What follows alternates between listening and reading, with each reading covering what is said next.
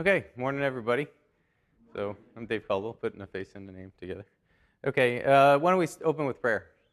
Heavenly Father, we thank you for the opportunity to come and learn more about your church. We ask that you would guide the discussion today and that you would help us to uh, not only understand but to uh, figure out how we can be part of a healthy church here at Grace Bible Church. And we thank you for all those who are here in attendance today and ask that you would bless them uh, with more understanding. In Jesus' name, amen. Okay, so uh, so there's a reminder in the preface of the book. Actually, it's sort of a weird way to say, right? A reminder in the preface, but um, but Mark Dever talks at the beginning of the book uh, that these nine marks aren't a complete inventory of everything that would be part of a healthy church, right? That these are uh, crucial marks that lead to sort of a full experience in the church. So I think that's, that's important as we go through. then he highlights that the eight previous marks, this is actually chapter 9. So we're ending, we started with the first one, mixed it up a little bit, and we're ending on the last one.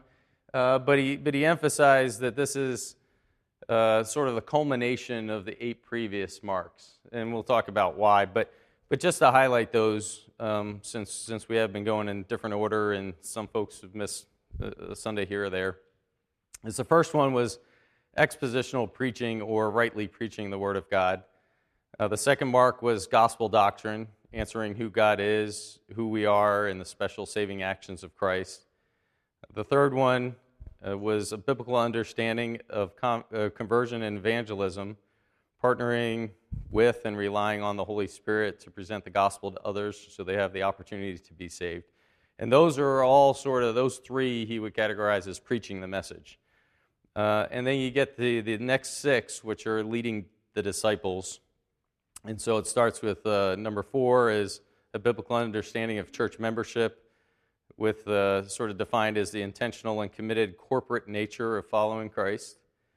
Uh, number five is the biblical church discipline and submission to leaders and accountability. Uh, mark number six is a biblical concern for discipleship and growth, or helping believers understand what they've committed themselves to and growing in their faith as a result. Number seven is biblical church leadership. Groups need leaders and the right leaders to direct us individually and as a body. Number eight is a biblical understanding and practice of prayer is a reflection of uh, what we believe about God and what is most important to us as a community. And that brings us to the ninth mark, which is missions. Uh, and so, um, as we as we sort of launch into this, let me ask a few questions. So I'm hoping that there's a little discussion today. All right, so gear up. It's just discussion. Some of you can read scripture if you want later, but um, but as we as we launch into this, you know, how many of you think like the majority of your friends and family know Christ? Okay, great. For those of you who can raise your hand. How many of you think they know who Christ is, whether it's correct or not? Like, okay, they think they know who Christ is, okay? Um, because they think know, they know about Christianity, does it seem more difficult to convince them what they think they know isn't correct. I think a lot of us would probably fall into that category, right? Uh, have you seen churches that water down the gospel message to draw people in and seen the adverse effects of that? I think a lot of us are shaken up and down. Okay. So, so those kind of questions sort of bring us to this issue of missions. Um, the word missions, is it even in the Bible? Anybody recall any scripture? You all pretty well versed. No, it's, it's actually not, right? It's a, it's a term that came up later. So, so how, would you, how would you define it? If, you know, let's, let's just ask. How would you define missions? Anybody? Okay. So that's a more general thing. Does anybody think about missions as being like an overseas thing? I think a lot of churches sort of have that perspective. Like you think, I think missionaries, I think they're overseas. Um, okay. So, so something to think about as we're walking through this is, you know, where does missions activities take place? Where do they take place? Is it overseas? Is it in the United States? Is it somewhere outside of our church? Is it in Kansas City? Uh, where does it go to? So I'm, I'm going to give you uh, uh, an army definition because, hey, I just retired from the army, right? And we have missions all the time. Uh, so getting a little more uh, specific is a, is a mission is an operation that's assigned by a higher headquarters, and uh, and that's that's it. That's the definition, right? Keep it simple, right? Uh, so so if you think about that, right, it, it, then you could apply this just as well to the church, right? Our higher headquarters, God, right? And we have an operation that we're supposed to be executing. So we have to just define what that operation is so that we're in obedience to God, right? Um, so if you if you search on the internet as well, what definition of missions uh, a mission is, uh, it's got you know two definitions. One's an important assignment carried out for political, religious, commercial purposes, typically including travel. That's interesting. Um, and then the second definition is a vocation or calling of a religious organization, especially a Christian one, to go out to the world and spread its faith. So Dever highlights that it's this is even though it's not in the Bible, it's it's strictly a, Bi- a biblical idea, uh, specifically taking the gospel across boundaries and he would put in parentheses, especially across the boundaries of language. Um, and he asserts that missions is evangelism in a place and among a whole people where it's largely unknown. So, taking Jared's uh, definition that he threw out, right, and we take a look at that, and you say, well, if we're really trying to reach people where the gospel is unknown, wow, that sort of opens up the whole aperture, right? It's not just overseas, it could be right here in Independence or Kansas City or, or what have you. Um, so, if you take and say, as, as missions a, a call to evangelize the world, does that prospect excite you or intimidate you, drive you to action? I think we, we probably fall on a wide variety, but can anybody throw out sort of what that call to action does to you personally? Like, would it, does it, anybody? Does it intimidate you or something? Yeah. Paul. Okay. Mm-hmm. Yeah.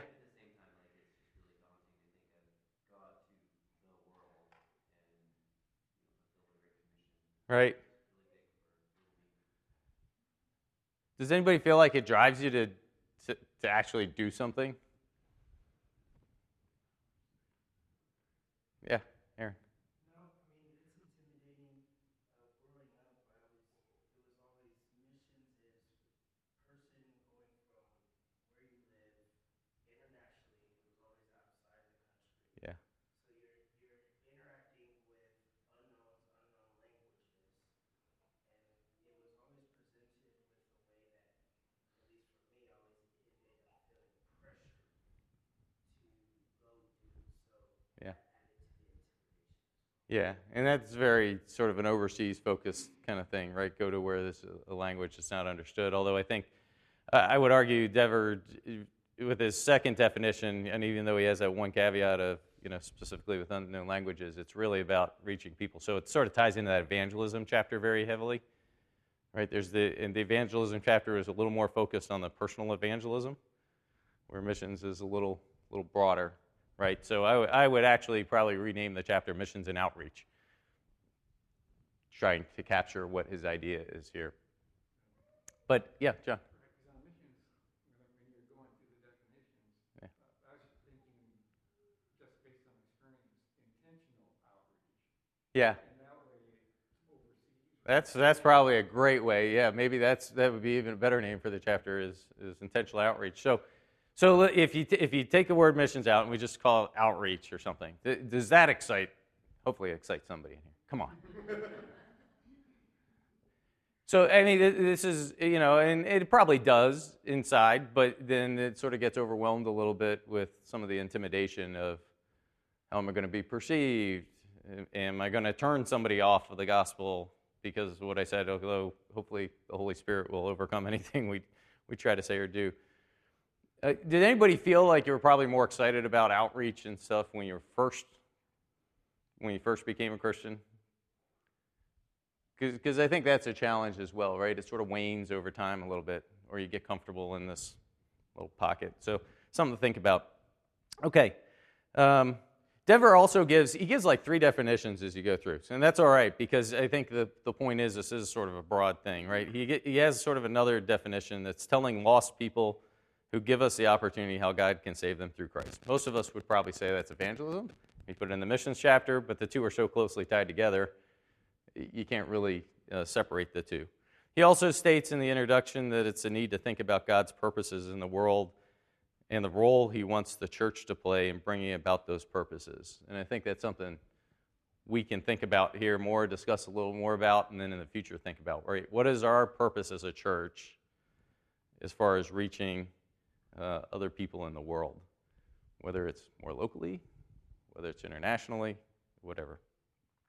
In the preface, he also states it's interesting, right? I haven't gotten to the chapter yet, but he, he actually does a really good job at the beginning of the book trying to tie the things together, and then he breaks them down in each of the chapters. So uh, he states that if, if uh, originally he didn't have missions as a chapter, uh, or and then he, he, he, says, okay, we sort of revised it, and then he said if he states that there would be one more mark to add, it would be for the congregation to be outward looking, um, saying it would be synonymous with missions, albeit a wider view. So you can sort of get that outreach piece, right? It's it's okay. There's a lot in the in the marks about how we disciple folks, how the church works, um, but to what end, right? And, and, and that's why the ninth mark is the ninth mark, because then it's looking outward beyond our own walls.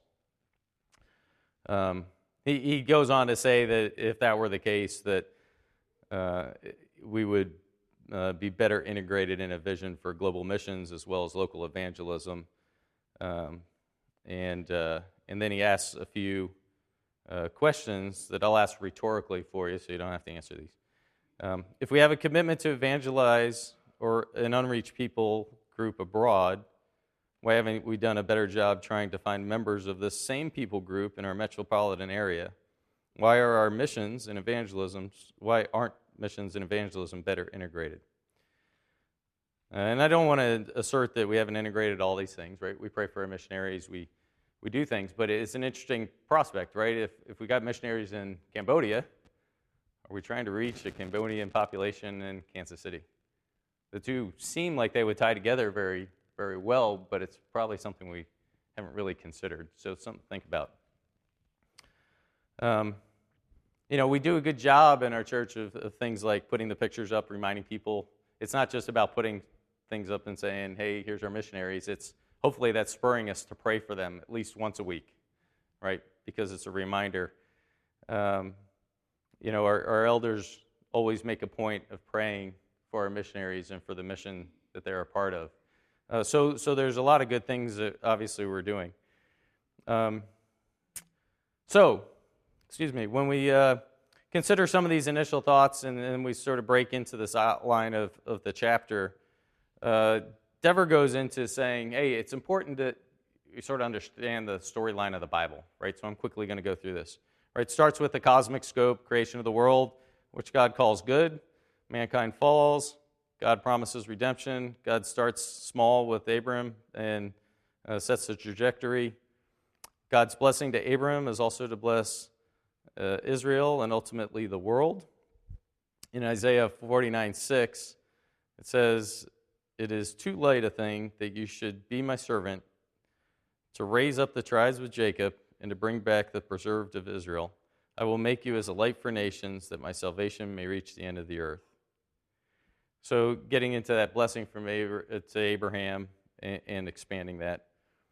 And then uh, the next piece is ultimately, um, this is all realized with Christ's coming, crucifixion, and rising on the third day. And that brings us to what are Christ's instructions to his disciples in the storyline. So, could somebody read Mark 16, 15 to 16, and then somebody else? Let's see, anybody got that one? Mark 15, sorry, 16, 15, and 16. Somebody look that up. Thanks, Daniel. And then, uh, and then we'll also read Matthew 28, 18 to 20. Thanks, Paul. All right, Daniel. And he said to them, Go into all the world and proclaim the gospel to the whole creation. Whoever believes and is baptized will be saved, but whoever does not believe will be condemned. Okay, so pretty cut and dry, right? Go to the world, preach the gospel. um, and then Matthew 28, 18 and 20. Paul. And Jesus came and said to them, All authority in heaven and on earth has been given to me. Go therefore and make disciples of all nations, baptizing them in the name of the Father, and of the Son, and of the Holy Spirit, teaching them to observe all that I have commanded you. And behold, I am with you always to the end of the age. Okay? So there's, there's a couple things that are worth pulling out there. One is all the authority. Just think about that, right? That's the backing we have when conducting missions and outreach, right? All God's authority. That, that's, well, more than what we can imagine, right? Um, and so it's not, it, it's interesting when you, when you hear that command because it's not that we're supposed to do it under our own volition and what authority we feel we have. We're actually doing this uh, with God's authority. Okay, the, the other piece is, you know, it's another command, and of course, it doesn't supersede the command to love God and our neighbor, but it's added to it, and it's really an outpouring of loving your neighbor, right? If you really love your neighbor, what do you want for them? You want the best for them. Well, the best thing they can have is Christ in their life. So it's sort of a natural evolution of the Shema and, and um, and then the second uh, greatest command that Christ cites as well. Okay, and then uh, and then Acts one six to eight. Could somebody read that? Anyone? Anyone? Thanks, Aaron.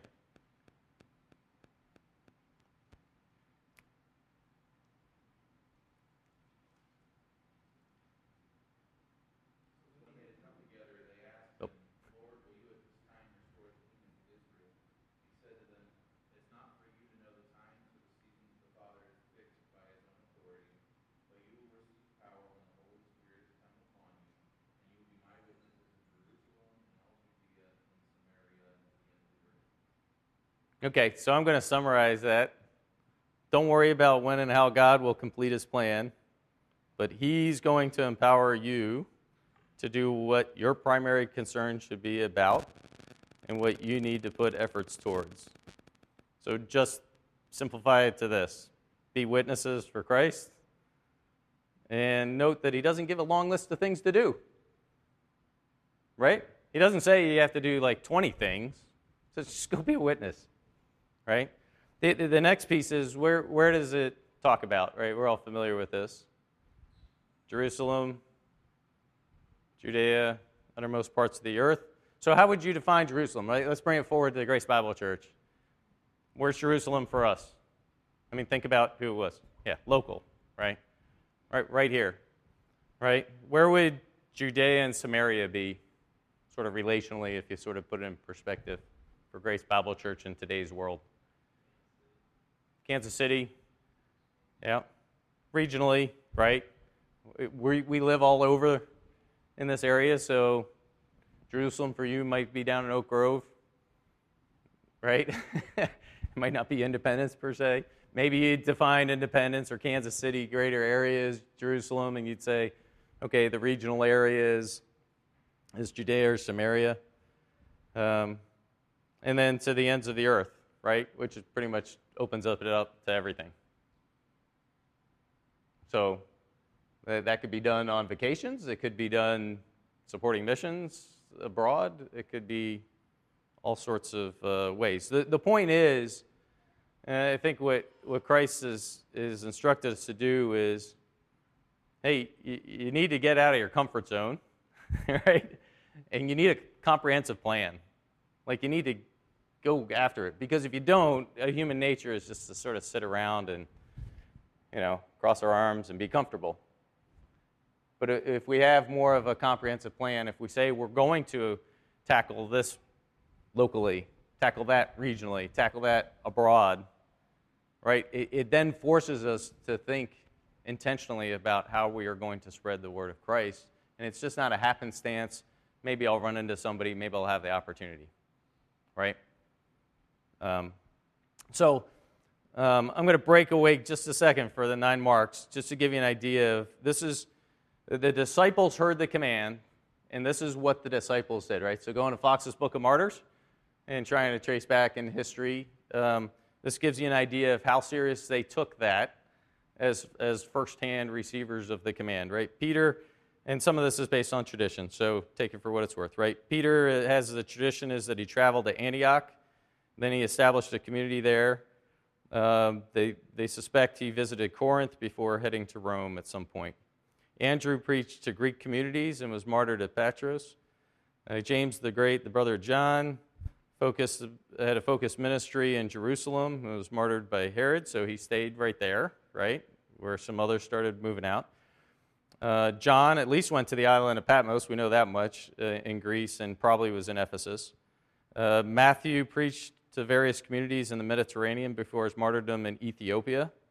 Philip ministered to Greek speaking communities. Bartholomew has traditions speaking him uh, and preaching in different areas, a little less defined. Thomas uh, was widely known for his missionary efforts in India.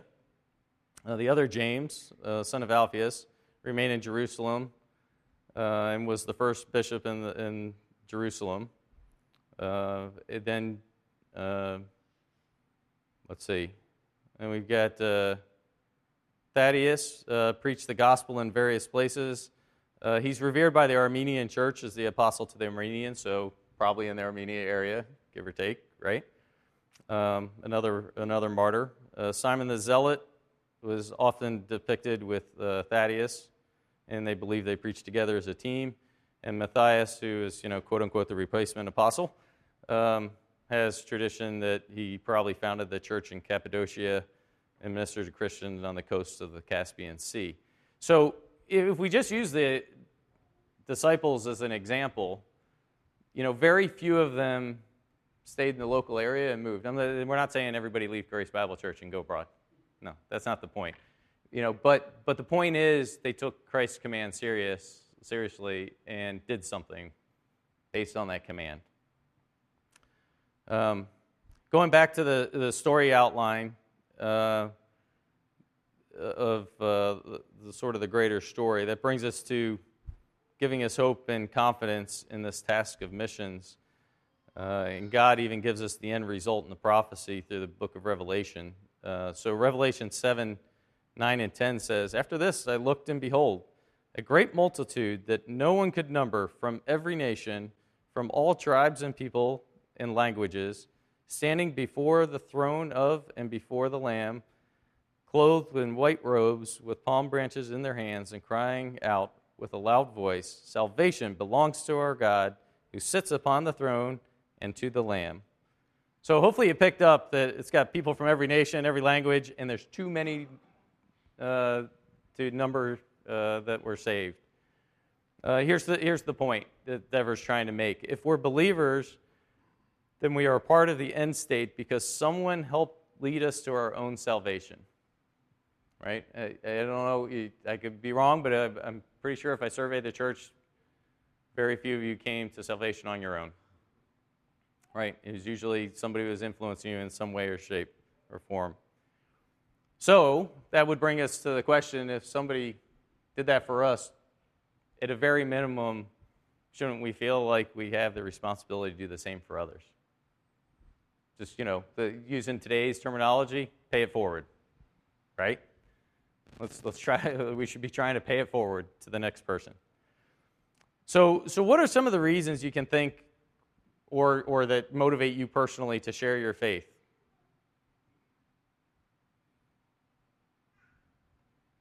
Anybody? Like, is it guilt? Joy? Like, what, what causes you to talk to somebody else about your faith? Yeah.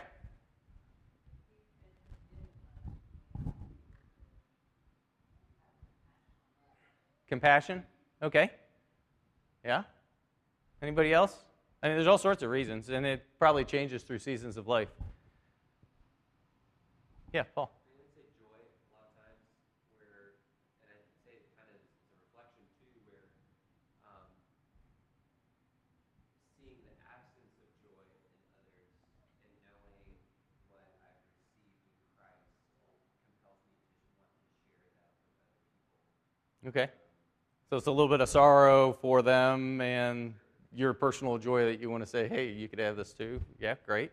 I think it ties very well to what Ollie was saying.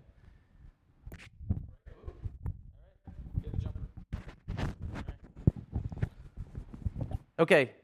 Hey, look, uh, I think uh, we could probably go on and make a list, a long list, right? But there's there's different things, right? There's joy. There's the, the thing we just gonna share it, right? This is so good in my life. Somebody else has to experience it as well. That kind of joy, right? There's obedience. And some of us are sort of driven by rules and things, and so we're driven by obedience. Christ said to do it, therefore, even if it's uncomfortable, I'm going to go do it. I think some of us could probably raise our hand and say we fall in that category or have it sometime. There's the, the obligation piece. This is right, and therefore others need to know it. Like they just need to, you know, not, not the correction side of things, but they just need to know it because I'm obligated to help people understand what's right and what's wrong. Uh, certainly, sorrow, we care about the lost.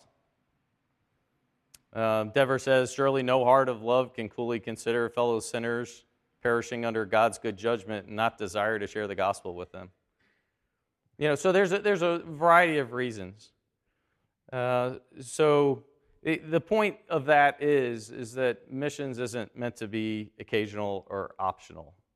It, it's just a necessary extension. That's what Dever's trying to get us to, and that's what he's saying is this is just an essential extension of what God has always been about in the world, ultimately bringing glory to Himself through us.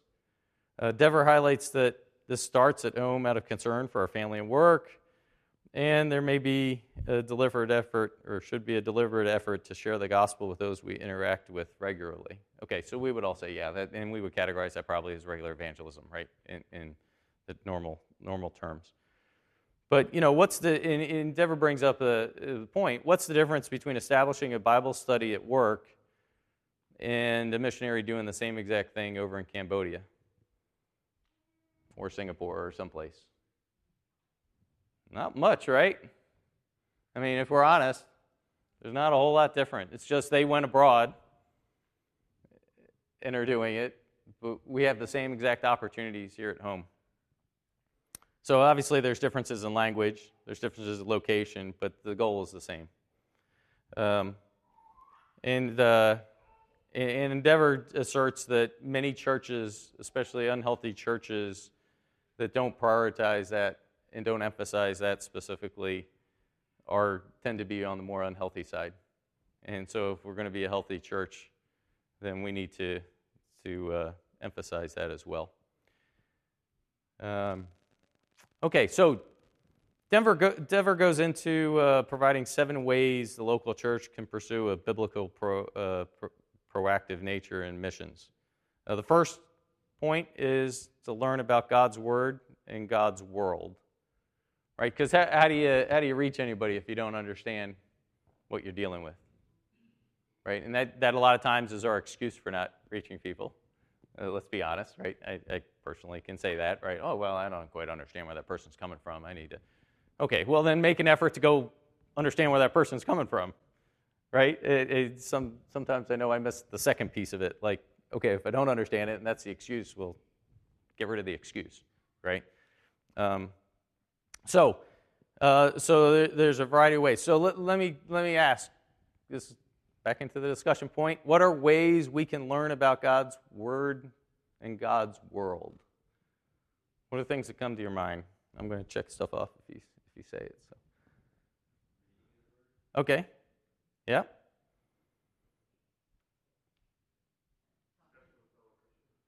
Okay, just discussion, getting to know who they are, where they're coming from. Fellow Christians. Okay. How's that going to help us? Let's pull the thread on that a little bit. How's that going to help us actually reach others? How, how's that going to help us know God's, God's world, the greater world? Okay. Okay. Great. What else?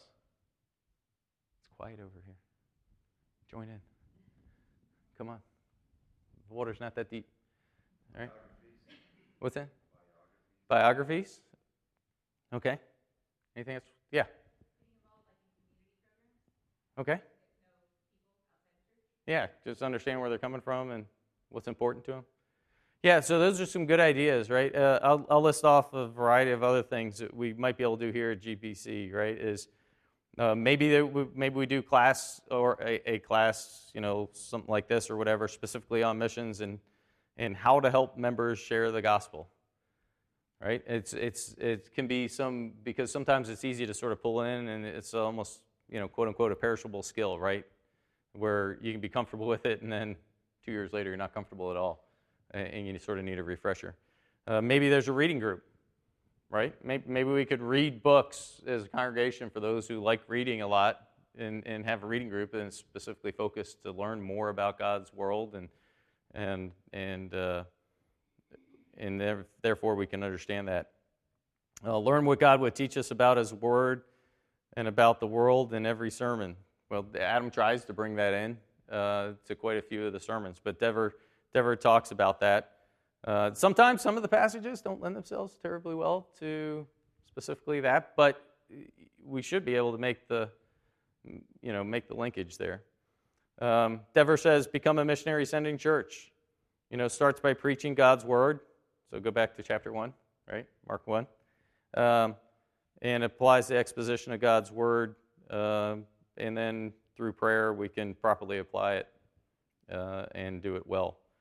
Um, to learn about the world, we could. Some churches also have uh, highlights or inserts in the bulletin.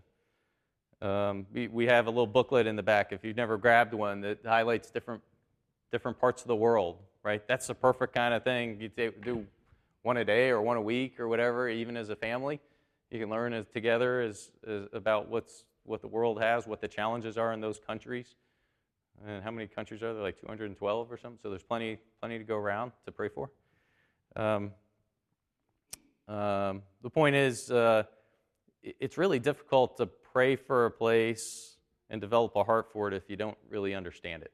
Right? Same thing with a neighbor or something. If you don't really understand him, how are you ever going to develop a heart for him? I think that's what Dever's trying to get to. Um, and, it, and it can be a lot of fun too. Those of you who have you know kids and stuff to learn about other countries, it's a way to sort of tie in a little geography and understand about you know what's language they speak there, what's going on. So there's other opportunities there as well that, that are a happy second order uh, piece. Um, you know, maybe we have a missions conference once a year here at the church where missionaries are involved and we learn more about what our missionaries are specifically doing um, and, get them involved or, or other places around the world. Um, so there's some ideas. Uh, the second point he makes is praying for the spread of the gospel in other places. So he asks a few questions in there. Uh, do you pray for members in the church? In this church? You know, we have church directory. You can just open it up and go through the list if you want. But do you do that? Um, uh, maybe it's the same principles with the atlas or emissions prayer guide, is the point he's making. So if you if that's sort of how you organize some of your prayer life, you can do the same thing with an atlas. You can do the same thing with the booklet in the back. Uh, Sunday morning prayers in the service led by elders. So we do that. So they're modeling uh, that for us already. Uh, praying for other churches that uh, would be gospel preaching. So we do pray for churches in the area and stuff, but maybe we get a little more specific and pray for a specific church, right? And, and partner with, even potentially partner in, in that uh, praying for the missionaries we send out. I'm not going to ask for a show of hands, but hopefully, you know, the folks are, are praying for our missionaries on a regular basis because uh, we sent them into a different place with a different language and a different culture, and it's not that easy of a life. They've got a lot of other stressors uh, and what have you. And then, of course, just praying for lost and persecuted Christians. So, so Dever sort of asked the question how can we intentionally and, and be consistent in our corporate and individual prayer um, as we go through? Uh, then he talks about planning to uh, make your church increasingly useful for the spread of the gospel. Uh, specifically, do we care about other churches and how do we partner with them? You know, the universal church, so to speak. Um, facilitating fellowship between pastors. So I know Adam tries to reach out, and he's got some networks that he he uh, works with, and and they discuss things. Brainstorming what it would take for the gospel to spread in our area. Uh, you know, maybe we just get a group together and talk about what could we do. Uh, what should we avoid doing that might get in the way of spreading the gospel? So I know some folks are concerned about the, this program or that program, and uh, programs are just ministries in, here in the church, really. But you know, maybe we need to sit down and say, hey, are there things that are getting in the way of spreading the gospel? Are we too inwardly focused? Are we not, you know, are we not thinking big enough uh, or, or far enough out? Okay. Uh, the fourth point is uh, pay to support those who go out for the sake of the name who can't or shouldn't support themselves. Right? Um, in 3 John uh, 5 and 8, it says, Beloved, it is a faithful thing you do in all your efforts for these brothers, strangers as they are, who testified to your love before the church. You will do well to send them on their journey in a manner worthy of God, for they have gone out for the sake of the name, accepting nothing from the Gentiles. Therefore, we ought to support people like these that we may make fellow workers for the truth. Uh, Philippians, the Philippians certainly supported Paul's ministry. To the Corinthians is another model. Um, and so, you know, they, whether you're tithing through the church and supporting missionaries or you're tithing some to the church and then you support others, you know, think about, you know, what percentage of your personal tithe actually supports missions. And of course, the church might manage that, but uh, you should understand that piece. And then, uh, what percentage, Dever asked, what percentage of the church's budget goes to missions? Um, I've seen some churches that haven't prioritized this, and it always ends up on the same note is that they uh, focus on so many other things, they, they lose their focus for outreach. Um, and then uh, giving meaningful amounts. You know, so I'll, I'll put in parentheses after that. I've got a sister who's a missionary. My parents were focused on missions quite a bit uh, when my dad was a pastor. Um, you know, how do we like help our missionaries keep up with inflation? Right, we're worried about it here at home. Think about what the flights cost coming back and forth to the United States. So if we're really taking care of them, are we helping them stay up with inflation? Are we giving them periodic raises like we get at work? Uh, something to think about, right? Um, Following Paul's exhortation to Titus uh, to make sure uh, workers are sent out lack for nothing, um, you know, how do we how do we think about that? And then uh, the next point, number five, is send pastors and others to help establish churches in gospel needy places far away. So there's a desire for all members to share the gospel. Um, and, uh, and publicly share the testimony. And have you considered personally, be it short term or maybe even long term, um, you know, how, how are you going to personally be involved? Right? It's not that everybody has to do it, obviously, because in order to support missionaries, some people have to contribute money and things, right? So your average job can actually be a, a, big part of that ministry. But um, has anybody ever gone on a short term mission trip? Yeah? Couple? Where, where did you go, Paul? Okay. I did too. Cool. We'll have to talk. Mexico, been there too. Yeah. Um, so I, I, was fortunate because my parents were very missions focused. My dad was a pastor, um, and and somewhere along the way, I'm not sure where it was, late high school, I got turned on and, and into it, and and I went on my first mission trips with an organization called Teen Missions International. Originally grew out of the Southern Baptist Convention, and it was sort of a uh, side organization, but um, I had the opportunity to, to do a summer mission trip with them, went to Papua New Guinea, and then the next summer I went back as a leader and was able to go to a place in Africa, and the next summer went back in Africa, and the next summer I did something with the home church and went to Mexico.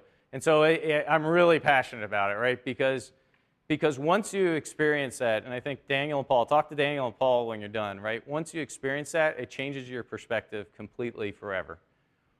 When you start, when you start understanding what the situation is in the different country, you, you learn to sort of melt your heart, if you will, and, and, to be reminded of, hey, it's not all about me in Kansas City or, or what have you, right? Um, for me personally, that's where I learned uh, not only to trust God for funds, because I had to do fundraising to, to do that, right? And I had to start um, realizing I couldn't do it all on my own. Uh, it certainly broadened my perspective. That's where I learned to memorize Scripture because there's a memory, a Scripture memory part of it. um, that's where I learned to have deliberate devotions because we had to break apart and do deliberate devotions every day. So, it, you know, that was my experience. Everybody has different experiences, but the point is, a lot can come out of even a short term mission trip. It doesn't have to be a long term thing. You know, there's, there's, other, uh, there's other things that sort of tie into that as well, right? So, the sixth point is caring for those we send. And how else do we care for our missionaries other than sending money? That's an interesting question. Do we really think about that? Right? I mean, yeah, prayer. We already talked that. But how else, right? Do we communicate with them regularly? Well, it's probably nice to get, you know, encouraging notes, just like you would want that if you were abroad. Um, you know, do they do some sort of sabbaticals? Do they, uh, and when they come, is it that they're working because they have to keep their funds up, or is the sabbatical truly a sabbatical? That's an interesting concept, right? That they don't have to worry about the money, so when they come, it's actually a time of relaxation and they can be cared for. Um, could we visit them to better understand their environment and pray for them? So Natalie's off in Alaska. I think she's still up there, right? Yeah. Um, so she's going to come back with a much better perspective, and hopefully we can latch onto that and understand better through her.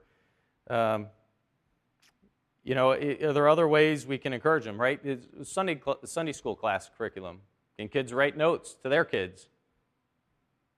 You know, these are the kind of things. If we go to visit them, you know, do, are there ways that we can uh, uh, build them up as well? Okay, then point number seven is waiting for a faithful witness to be well established and helping those uh, send out to endure. So Dever makes a couple of points. God ordinarily uses the ordinary. Think about that a second. God ordinarily uses the ordinary. Um, in other words, we don't have to have some exceptional experience to latch onto in order to reach others. So that should drive us to approach how we do that a little bit differently, maybe if we hadn't thought about it that way. Um, and then having the right expectations. Dever stresses that missions, especially overseas missions, but missions in the broader sense, does not usually yield quick results. It's a long, arduous process because you have to develop relationships just like we do in our community, except there's less common ground, so you have to build the common ground. Um, and if you, spe- especially if you get into other communities like Mus- the Muslim community and what have you, uh, those are, are, are very difficult communities. It's very relational. Until, they're, until you are trusted, you will make no progress, basically. And it'll feel like you're sort of stagnant. Um, so, my, my oldest sister and her husband are uh, missionaries to Iranians in the Washington, D.C. area. Obviously, you can't go to Iran, right? Um, so, you know, they learn Farsi. Um, but, you know, Steve had to figure out, he's like, I, I don't know, like, you can't just walk into a mosque or something and, and start proselytizing, right? It just doesn't work that way. So, so he had to figure out like a different strategy. So now he teaches English as a second language with a focus in that community. They come, he can talk to them in Farsi some, help them with their English, and then work in the gospel message as they're going through that. And some of these folks, they've literally been talking to who have been this close to probably salvation for the better part of 10 years. Think, 10 years, right? That's a long time. And then every once in a while, uh, you know, the Holy Spirit finally grabs them and, and, they're, they're convicted enough that they will change their, uh, change their life. So that's how it is with a lot of missions, right? And not just in our neighborhood relationships and things, but that, that's how enduring it has to be. Okay, so summarizing things here. Um, and this is a Dever's summary is learn, pray, plan, and pay. Uh, if you want an equation, for those of you who like equation, that's pretty. That's not a bad one, right? Learn about it, pray about it, plan for it, and pay into it, whether it's your personal effort or, or monetarily. Um, his next point is send pastors and care for them, and his next point is and wait. Now, not wait like, you know, I'm just sitting around, but have the right expectation, because uh, the Holy Spirit will continue to work. Uh, Romans 10:14 says, "How are they to believe in him of whom they have never heard?" Right? If, if folks don't hear the gospel, they're never going to believe. Why would they? Especially in America today. There's so many other things that people are inundated with. Dever suggests that all the other eight marks of a healthy church leads to missions and helping others come to Christ. And as a church with a vibrant crowd of kids and youth, we also need to think about how do we help grow our kids to be missions minded because it starts at an early age. Uh, you know, speaking from my personal experience, but you know, once it's in, inundated in your in your life, you can't get rid of it, and that's how we want our kids to be. I think. Uh, so one last question to go uh, think about as we go forward is what can we be doing to spread the gospel uh, here at GBC? Maybe more of something, maybe something new, and then how do we organize ourselves to do it? Adam, over to you.